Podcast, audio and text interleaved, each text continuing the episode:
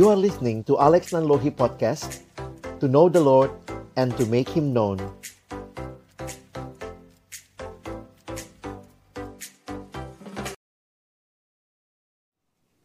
Jemaat yang dikasihi Tuhan, mari berdoa sebelum membaca merenungkan firman-Nya. 亲爱的弟兄姐妹，我们还在还没阅读和学习主的话之前，我们一起先做个祷告。 Kami datang dalam ucapan syukur di hadapan-Mu ya Tuhan pada malam hari ini. 主啊，今天晚上我们带着感恩的心来到你的面前， Bersyukur buat kesempatan kami boleh datang beribadah memuji memuliakan namamu menaikkan doa kami kepadamu. 感谢你给我们一个，还给我们一个宝贵的机会，来到你面前唱诗赞美你，并向你献上我们的祷告。 Kami akan membuka firman-Mu, bukalah juga hati kami. 我们要打开圣经，并且同时打开我们的心门吧， Jadikanlah hati kami seperti tanah yang baik, 让我们的心田，让我们的心里好像一个肥沃的田地一样。 supaya ketika benih firman-Mu ditaburkan itu boleh sungguh-sungguh berakar, bertumbuh dan berbuah nyata di dalam kehidupan kami. 当你们当主的话语散播在我们心中的时候，就像种子能够生根、开花、结果。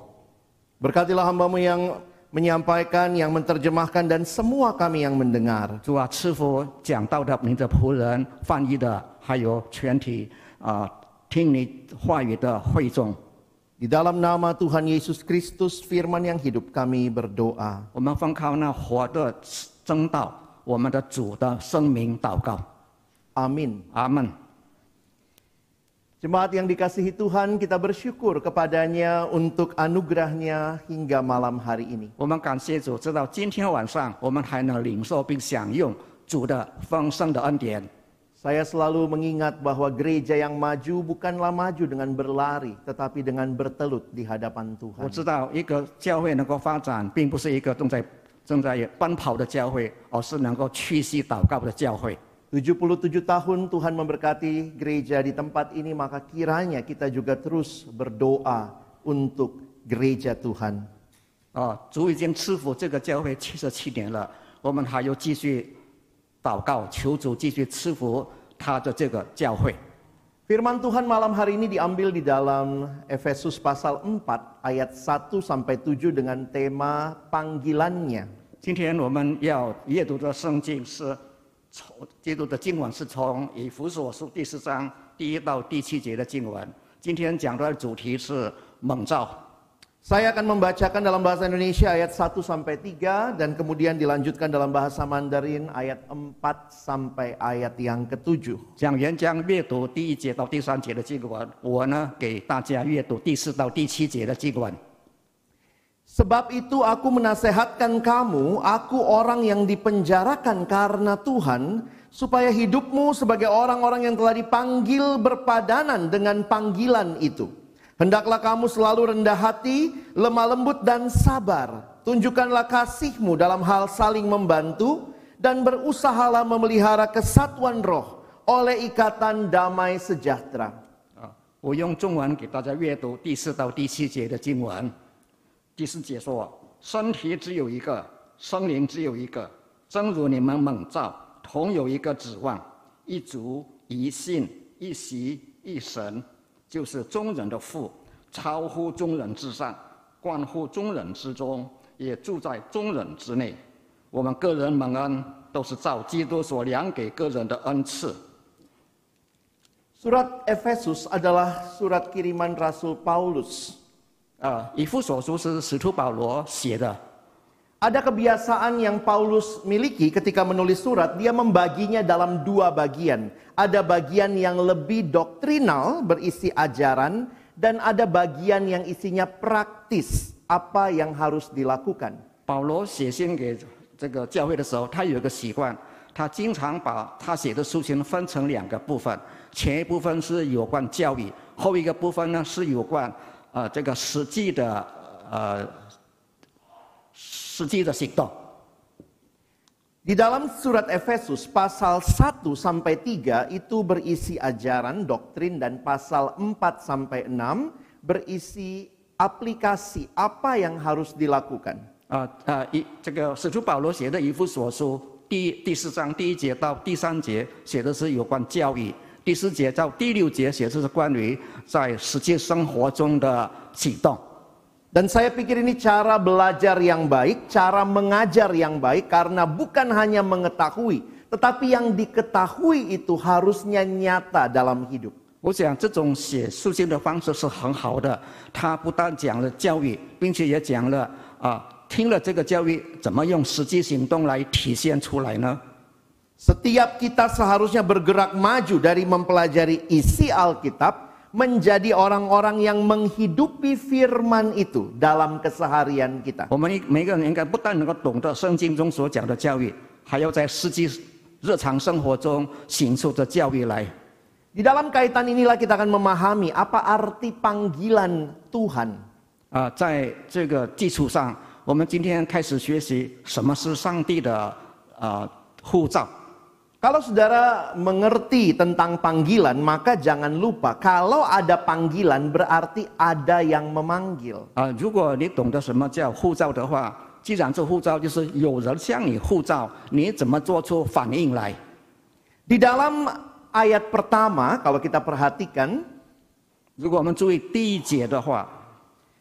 sebab itu aku menasihatkan kamu, aku orang yang dipenjarakan karena Tuhan, supaya hidupmu sebagai orang-orang yang telah dipanggil berpadanan dengan panggilan itu. 啊，第一节这样说：“我为主被囚的，劝你们，既然蒙召行事为人，就当与蒙召的恩相称。 Apa yang menjadi panggilan Tuhan bagi kita, umatnya? ”啊，上帝对我们他的子民的护照， Seringkali kalau bicara panggilan, langsung orang bicara, oh saya mau kerja di mana, saya panggilannya jadi dokter, jadi insinyur, jadi orang yang bekerja di hukum. 啊，如果提到蒙召，也许你会觉得我是被召成为一个医生，成为一个律师，或者成为其他的职业的人。 Tetapi dalam Efesus pasal 4 ini, panggilan yang dibicarakan jauh lebih mendasar daripada sekadar menjadi kerja apa. 啊，当时呢，一无所述所讲的这个护照是比啊被被召唤当什么当什么样的人更有基础。 Di dalam Efesus 1 sampai 3 dinyatakan bagaimana manusia berdosa boleh mengalami keselamatan karena kasih karunia Allah. 在一无所述一章到三节提到，罪人因为主的恩典能够得到这个救恩。 Karena itulah pasal 4 dimulai dengan pernyataan sebab itu kalau kamu sudah dipanggil oleh Tuhan dibebaskan dari hidup yang berdosa sekarang bagaimana harusnya kamu menjalani hidupmu 所以第四章的开头就说：既然蒙召，那么你们就应该呃，当与蒙召的恩相称，过一个已经啊、呃被罪得赦免、得到救恩的人应当过的生活。 Bapak Ibu bisa perhatikan dua terjemahan lain dalam bahasa Indonesia yang saya tampilkan yang keduanya menunjukkan panggilan itu berkaitan dengan apa 啊，那这里呢，给大家看一下两种版本的印尼文圣经。这里提到蒙召或者护照跟什么是有关系的？ Coba saudara lihat sebentar bahasa Indonesia sehari-hari BIS. Hiduplah sesuai dengan kedudukanmu sebagai orang yang sudah dipanggil oleh Allah. 啊，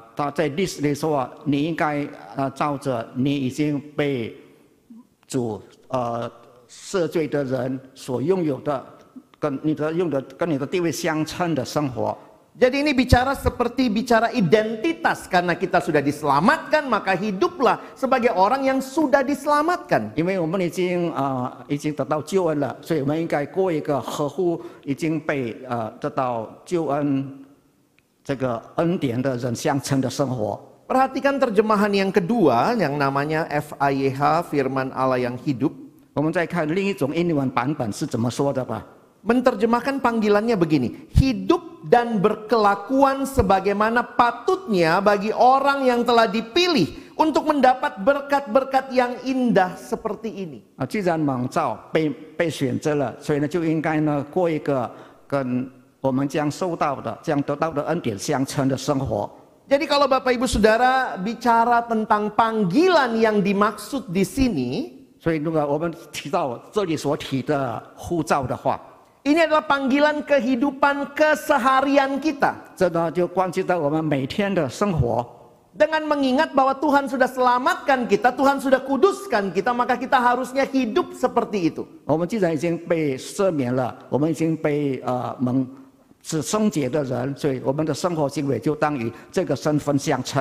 Menarik terjemahan yang FIYH, firman Allah yang hidup hidup dan berkelakuan. Jadi sebenarnya keseharian kita. 所以呢，这里提到了因你们圣经讲的行事为人，这就关系到我们每天的生活表现 Numpang tanya, 啊。请问各位， ada nggak orang tua yang pingin sekali anaknya makin hari makin mirip tetangga? Ada Bapak Ibu? Misalnya ha- papa pulang lihat, aduh anakku hidungmu makin mirip tante di seberang jalan. 比如说，爸爸比如说啊，孩子，你的鼻鼻鼻子跟对面的阿姨的鼻子一样， Lihat cara bicaramu sudah mirip om yang tinggal di ujung gang. 你的说话的语气跟那个住在对面的叔叔的样子一样。 Orang tua yang normal ingin anaknya mirip mereka. 当然，一个正常的父母希望孩子能够像他们一样。 Saya besuk teman melahirkan, suami istri ini teman di kelompok KTB kami. 啊，我们我去看一个刚刚生下孩子的父母， Tetap sih yang melahirkan istrinya ya. 啊，想想生下孩子的是他的妻子， Lalu begitu anaknya keluar, pas kami datang anaknya lagi baru selesai menyusu. 啊，他当我们到他家门的时候，他那个孩子刚好刚刚刚刚喝完了奶， Lalu mamanya bilang begini, Lex lihat anakku, mirip saya kan? 啊，他说啊，你看吧，我的孩子是不是像我一样？ Hidungnya hidungku, jidatnya jidat bapaknya. 啊，他的鼻子像我，他的他的那个额呢，像他爸爸的额。 Tiba-tiba bapaknya bilang, Mama, hidungnya yang hidung papa, jidatnya yang jidat mama. 他说哪里？爸爸出来说哪里？他的鼻子是像你的鼻子，他的额头是像我的额头。 Saya belum sempat jawab, mereka sudah berantem. Hidung, jidat, hidung, jidat. Yang mana yang lebih mirip? 所以呢，我还没回答他的话，他们两个之间呢，就是正在看说孩子到底像谁而争吵不休。 Orang tua yang normal, bangga anaknya mirip dia. 一个正常的父母看见孩子像他， 像他们，他们会感到很 Jadi 骄傲。 waktu saya lihat ya namanya produk bersama ya agak mirip sana, agak mirip sini. 啊， Ya. 我看到这个孩子是第一个生下来的，所以呢，有一部分像他爸爸，有一部分像他妈妈。 Saudara dipanggil jadi anak Tuhan. 啊，各位弟兄姐妹都被上帝呼召为还有上帝的儿女 Mirip siapa? 啊，你们的模样像谁呢？ Makin mirip Tuhan? 是不是越来越像主，像上帝？ Coba tanya pasangan, suami istri di rumah, apa ada yang bilang, ih suamiku makin kayak Tuhan. Itu berarti dia makin menghidupi panggilannya karena makin mirip sama yang memanggil. Uh,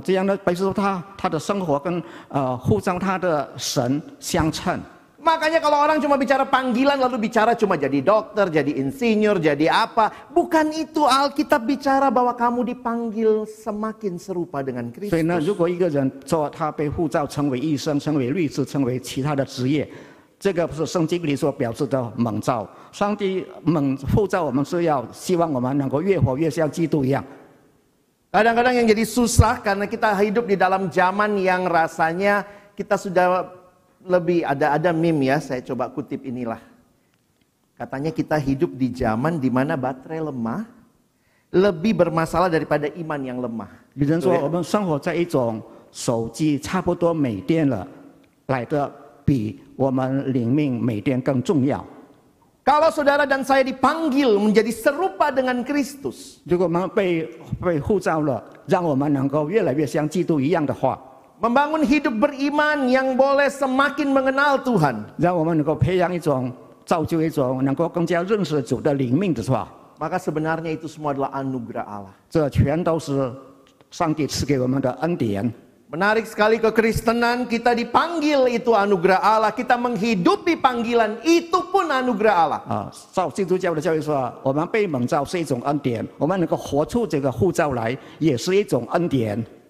Karena hanya anugerah Allah yang memampukan kita 因为 untuk 只有 bisa 上 hidup 帝的恩典，我们才 semakin serupa Kristus. 我们才能越活越像基督一样。 Apakah cuma itu panggilannya? 啊，蒙召的意思只有这一这一这一些吗？ Kalau Bapak Ibu Saudara memperhatikan, bagi saya menarik struktur Efesus ini. 啊、对我来说，以弗所书文章的结构是呃很有趣的。 Karena panggilan itu bukan hanya ke atas, pasal 1 sampai 3, tapi juga ke bawah, pasal 4 sampai pasal 6. 因为这个护照不单单是在以弗所书一章、三章一到三章呃提到了，以下的四章到六到六七章也提到这个有关护照的主题。 Jadi malam hari ini saya ingin mengajak Bapak Ibu Saudara memikirkan dua macam panggilan. Pertama yang tadi, keselamatan pribadi. 啊，所以现在我想跟弟兄姐妹一起探讨两种护照，一种就是刚才所讲的关乎个人的呃救恩，Tetapi perhatikan, panggilan Allah juga untuk hidup bersama. 但是也请注意吧，上帝也护照我们能够过群体生活。Sebagaimana seorang anak yang lahir pasti lahir dalam sebuah keluarga, 就像一个孩子，他已经诞生在一个家庭中，Maka ketika kita lahir dalam keluarga Allah, kita juga punya keluarga yang baru. Seorang penafsir Alkitab memberikan judul tafsiran Efesusnya God's New Society, ah, masyarakat Allah yang baru.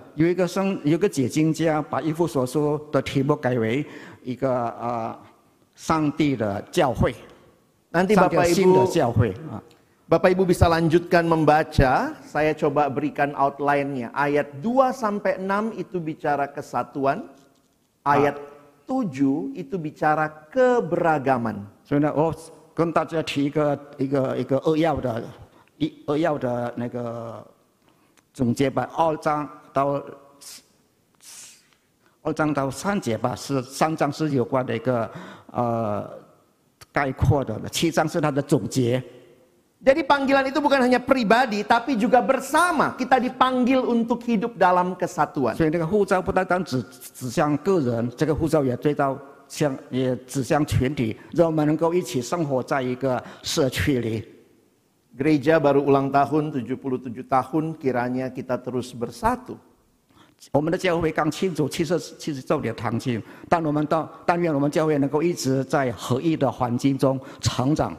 Kesatuan adalah kehendak Allah bagi manusia. Uh,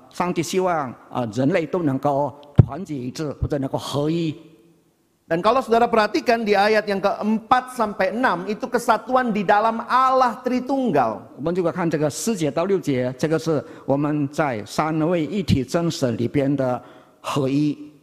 Lihat slide-nya, semua itu satu, satu, satu, satu. Dan itu mencakup satu Tuhan, satu Allah, satu Bapa,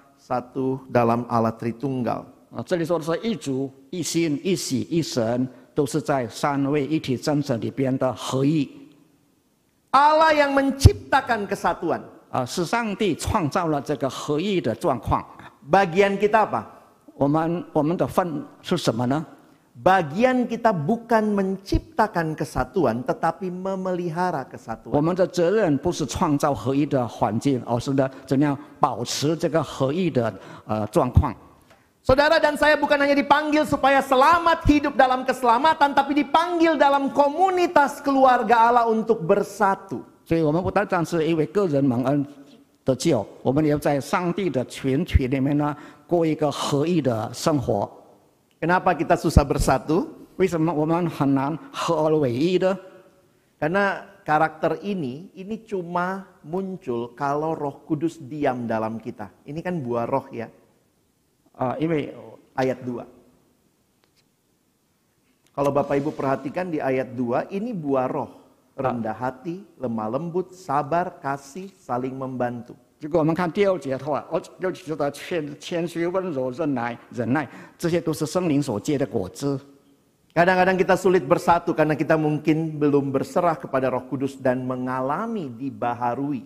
我们有有时候很难合一，是因为我们没有被圣灵更新， Dan ini harus diusahakan.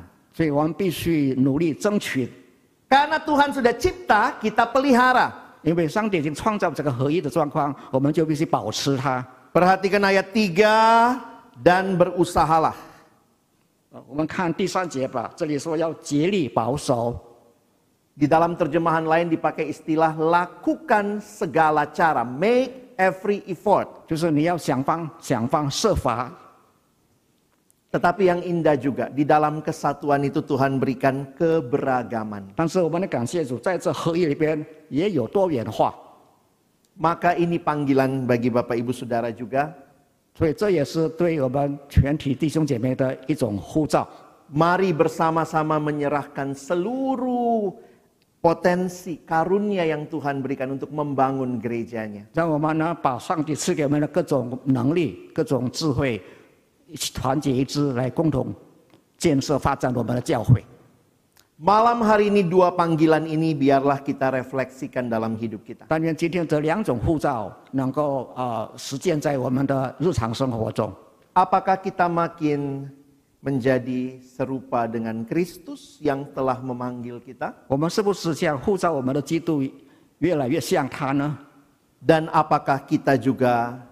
boleh semakin mengusahakan kesatuan di Nah, oh. tengah-tengah jemaat yang Tuhan berikan bagi kita? 我们是不是也在上帝赐给我们的呃这个会中中来保守维持合一的状况？ Kiranya Tuhan menolong kita boleh mewujudkan panggilannya di dalam hidup dan juga di dalam umat Allah. Di 但愿 gereja 上帝 kita. 帮助我们，我们能够在个人生活中，也在教会的群体生活中体现这个合一的 状况。 Mari Bapak Ibu Saudara kita malam hari ini meresponi firman Tuhan. 今天晚上我们来来回呃上帝的话吧。 Saya mengajak kita ambil posisi, kita boleh berlutut di hadapan Tuhan. 啊，能够跪下弟兄姐妹，请在上帝面前跪下来， Dan mari kita masuk dalam saat hening. 让我们安静的祷告。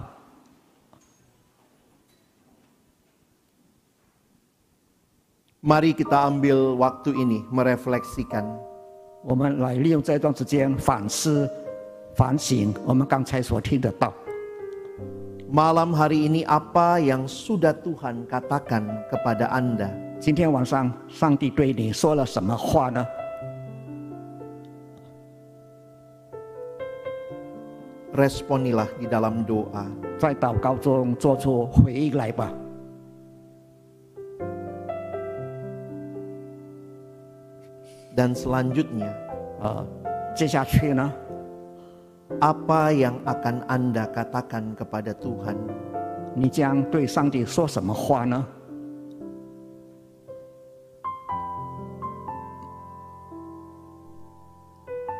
Mari ambil waktu ini untuk berdoa 来 di 吧， hadapan Tuhan. 利用这一段时间在上帝面前祷告吧。